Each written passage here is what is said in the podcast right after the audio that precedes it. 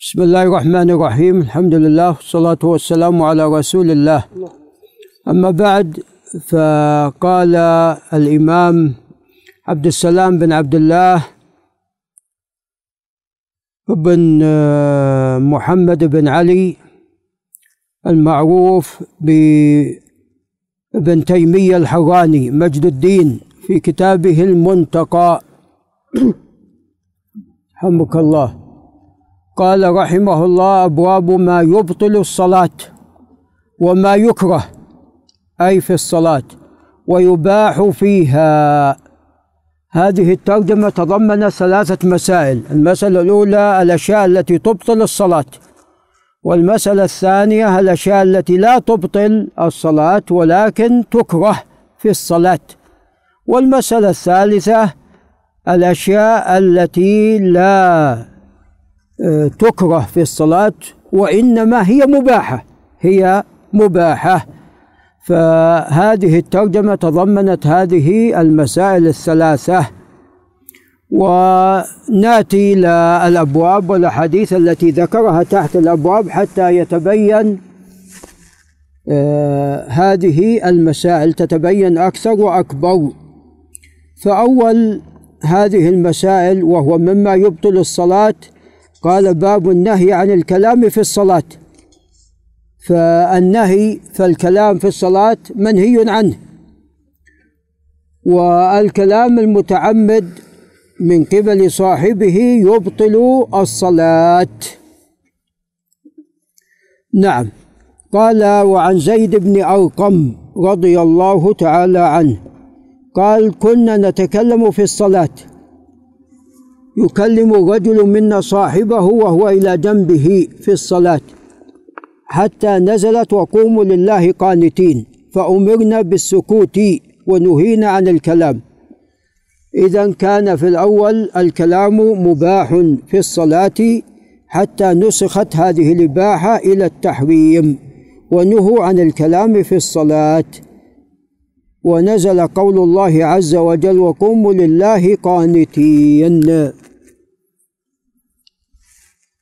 والقنوت هو الدوام الطاعة قال رواه الجماعة.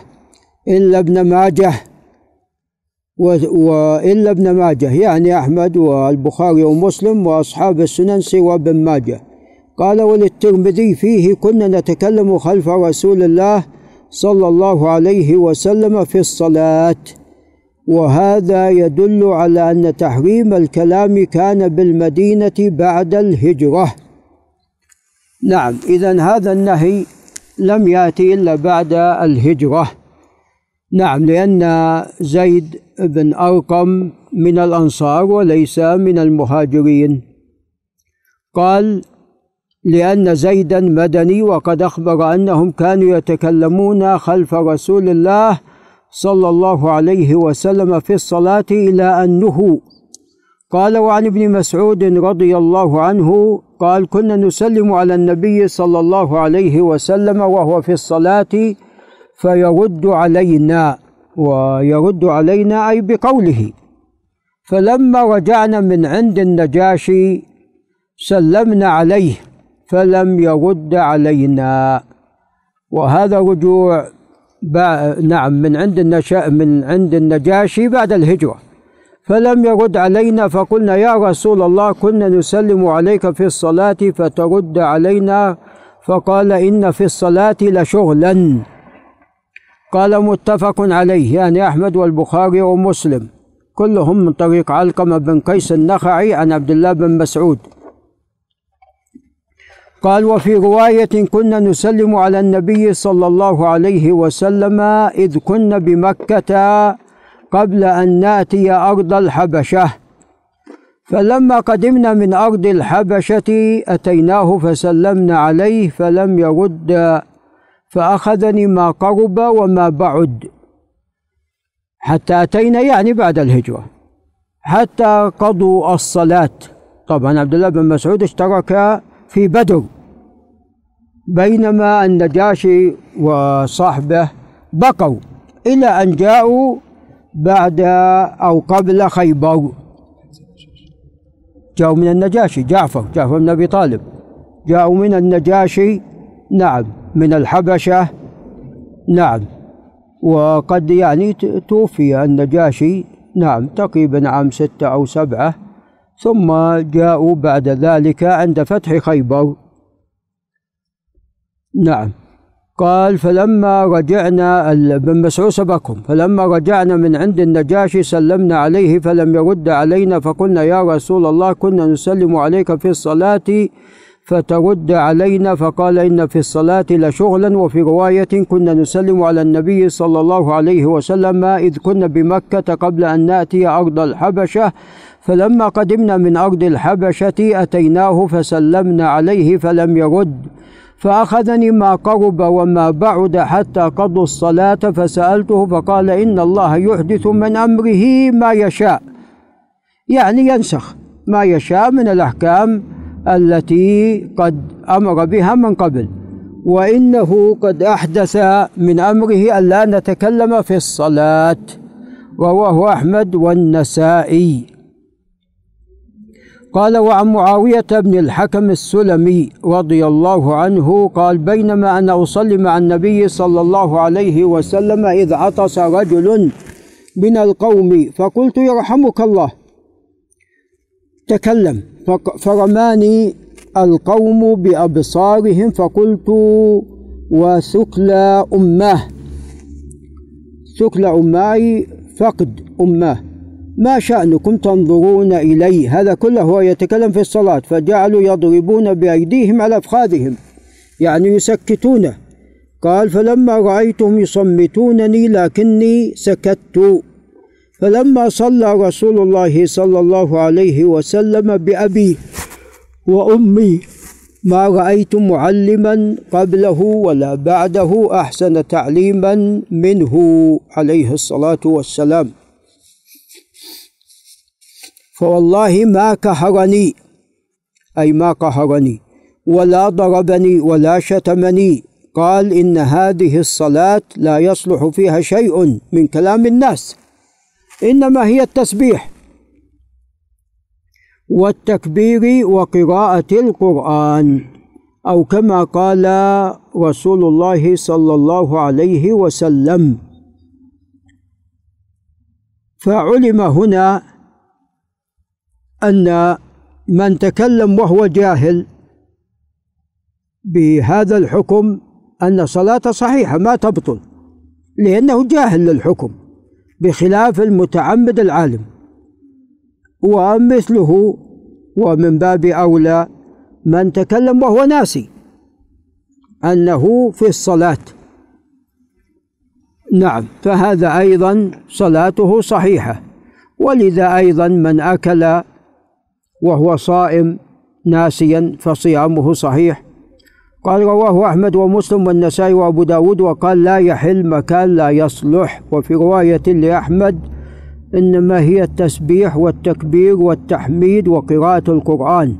وفيه دليل على أن التكبير من الصلاة وأن القراءة فرض وكذلك التسبيح. ولذا يعني قد قال عليه الصلاة والسلام إنما هي التسبيح والتكبير وقراءة القرآن. وكذلك التسبيح والتحميد فرض يعني بمعنى أن أن ذلك واجب. وأن تشميت العاطس من الكلام المبطل وأن من فعله جاهلا لم تبطل صلاته حيث لم يؤمر بالإعادة. نعم فمعاوية بن الحكم لم يؤمر بالإعادة. قال باب أن من دعا في صلاته بما لا يجوز جاهلا لم تبطل أيضا صلاته. الأصل في الدعاء مشروع لكن هذا اعتدى. اعتدى في دعائه جهلا. قال عن أبي هريرة رضي الله عنه قال قام رسول, رسول الله صلى الله عليه وسلم إلى الصلاة وقمنا معه فقال أعرابي وهو في الصلاة اللهم ارحمني ومحمدا ولا ترحم معنا أحدا. فلما سلم النبي صلى الله عليه وسلم قال للأعرابي لقد تحجرت واسعا. يريد رحمة الله. الله تعالى قال ورحمتي وسعت كل شيء. فكيف تقصرها على أشخاص معينين؟ قال رواه أحمد والبخاري وأبو داود والنسائي. قال باب ما جاء في النحنحة والنفخ في الصلاة يعني أنهما لا يبطلان الصلاة. قال عن علي رضي الله تعالى عنه كان لي من رسول الله صلى الله عليه وسلم مدخلان بالليل والنهار وكنت إذا دخلت عليه وهو يصلي يتنحنح لي. رواه أحمد بن ماجه وللنسائي معناه طبعا هذا فيه ضعف لأن فيه عبد الله بن نجي عن علي وقيل عبد الله بن نجي عن أبيه عن علي وابن نجي ليس بالمشهور. فهو في صحته نظر ولكن هذا الحكم والله أعلم يعني لا يبطل الصلاة. عندما يقول الإنسان نعم وهذا الإنسان قد يحتاج إليه.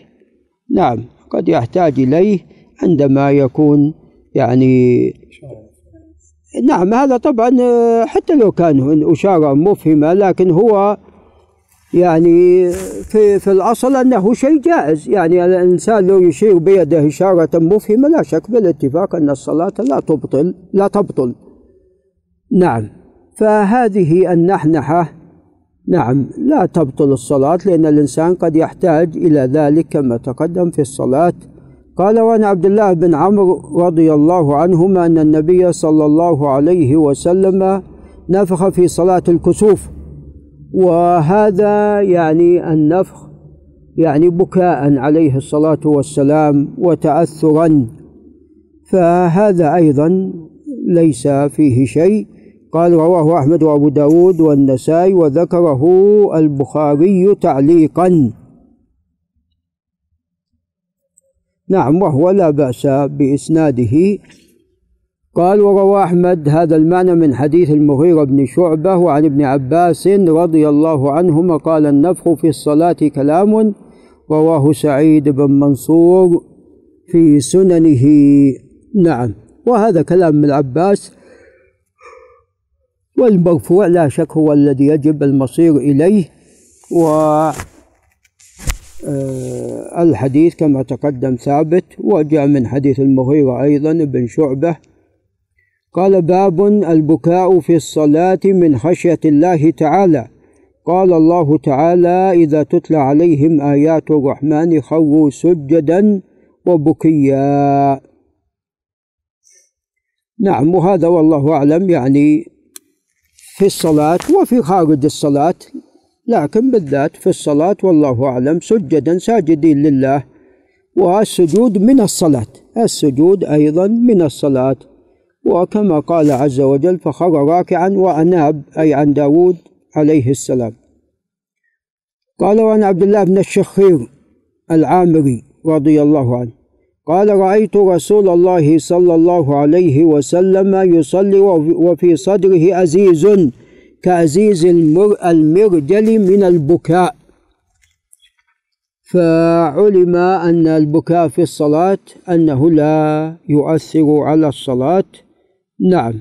وأن الصلاة مطلوب فيها الخشوع. وقد أثنى ربنا عز وجل أو وصف أهل الإيمان بأنهم في صلاتهم خاشعين. نعم. قال رواه أحمد وأبو داود والنسائي وهو صحيح.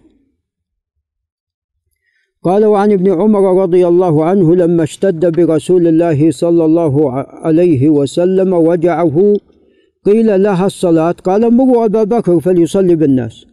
فقالت عائشة إن أبا بكر رجل رقيق إذا قرأ غلبه البكاء هذا الشاهد البكاء.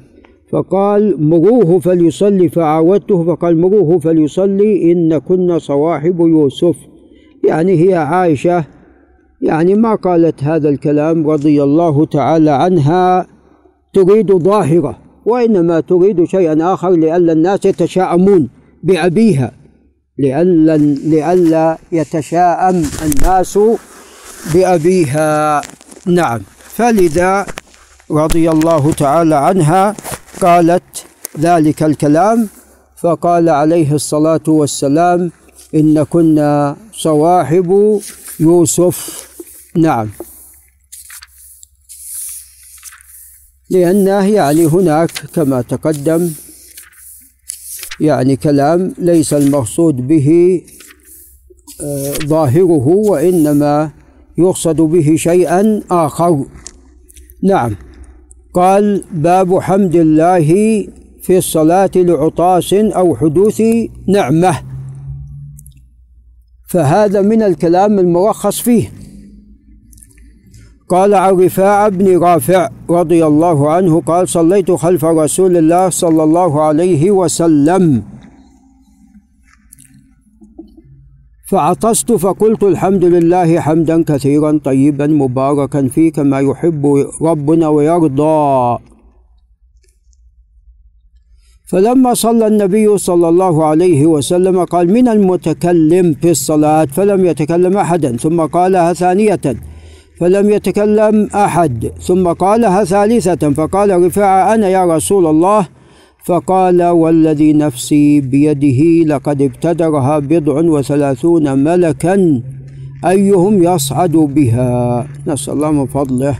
وهذا لا بأس بإسناده. ومثل هذا أيضا يعني كما ذكر حدوث نعمة. فأبو بكر عندما جاء الرسول عليه الصلاة والسلام وهو كان يصلي فأكثر الناس من التصفيق قبل أن يعلموا يعني أن الإنسان يسبح فالتفت عليهم أبو بكر. فوجد الرسول عليه الصلاة والسلام خلفه فأشار إليه أن ابقى مكانك. فرفع يديه وحمد الله ثم رجع القهقرة.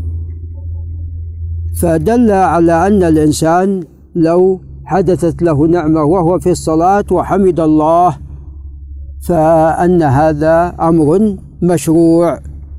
ومثل هذا عندما في صلاة الليل يقرأ بآية تسبيح فيسبح أو آية رحمة فيسأل الله عز وجل من ذلك أو آية عذاب فيستعيذ. نعم.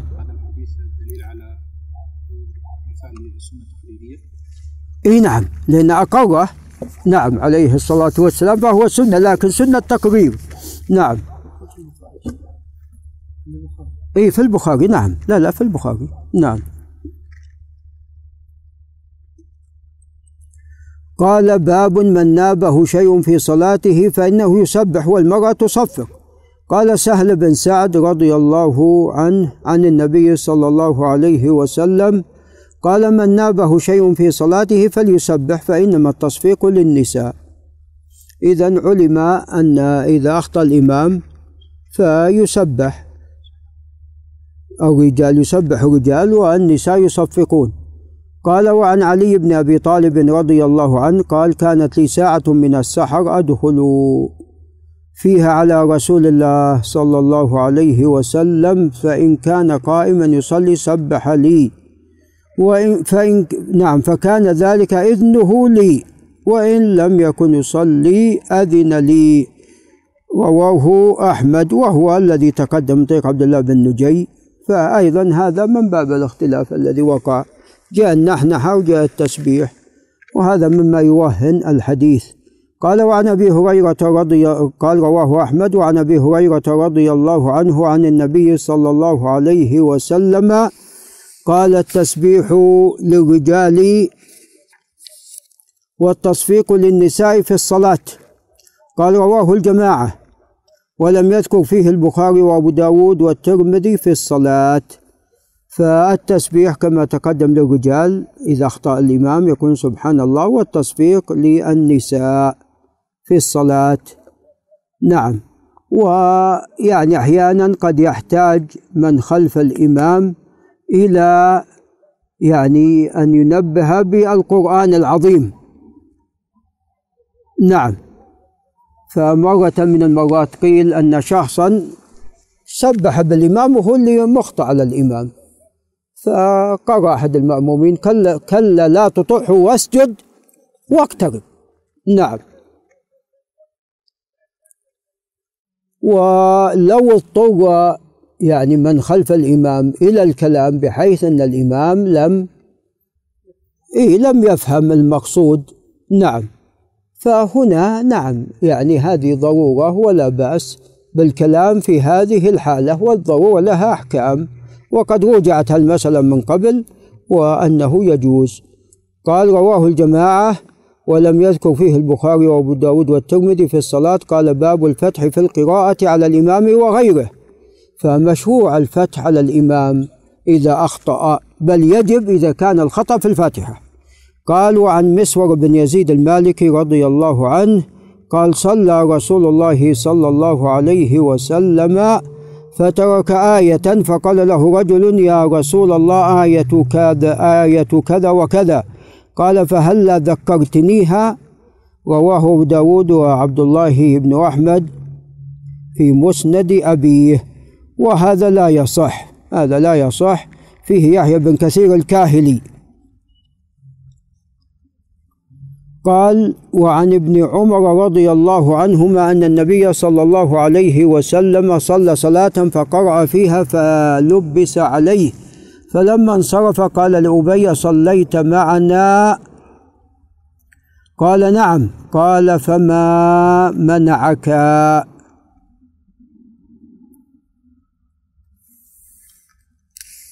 ورواه أبو داود وهذا لعل لا بأس به.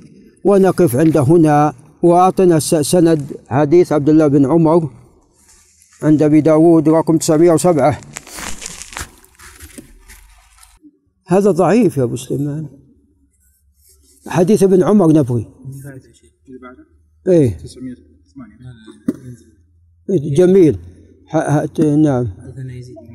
الدمشقي إيه. حدثنا هشام بن إسماعيل قال حدثنا محمد بن شعيب قال أخبرنا عبد الله بن العلاء بن زبر عن سالم بن عبد الله عن عبد الله بن عمر أن النبي صلى الله عليه وسلم نعم وهذا إسناد قوي ولكنه غريب. غريب من رواية عبد الله بن زبر عبد الله بن العلاء بن زبر وهو شامي عن سالم بن عبد الله وهو مدني. إيه. ورواه أبو داود.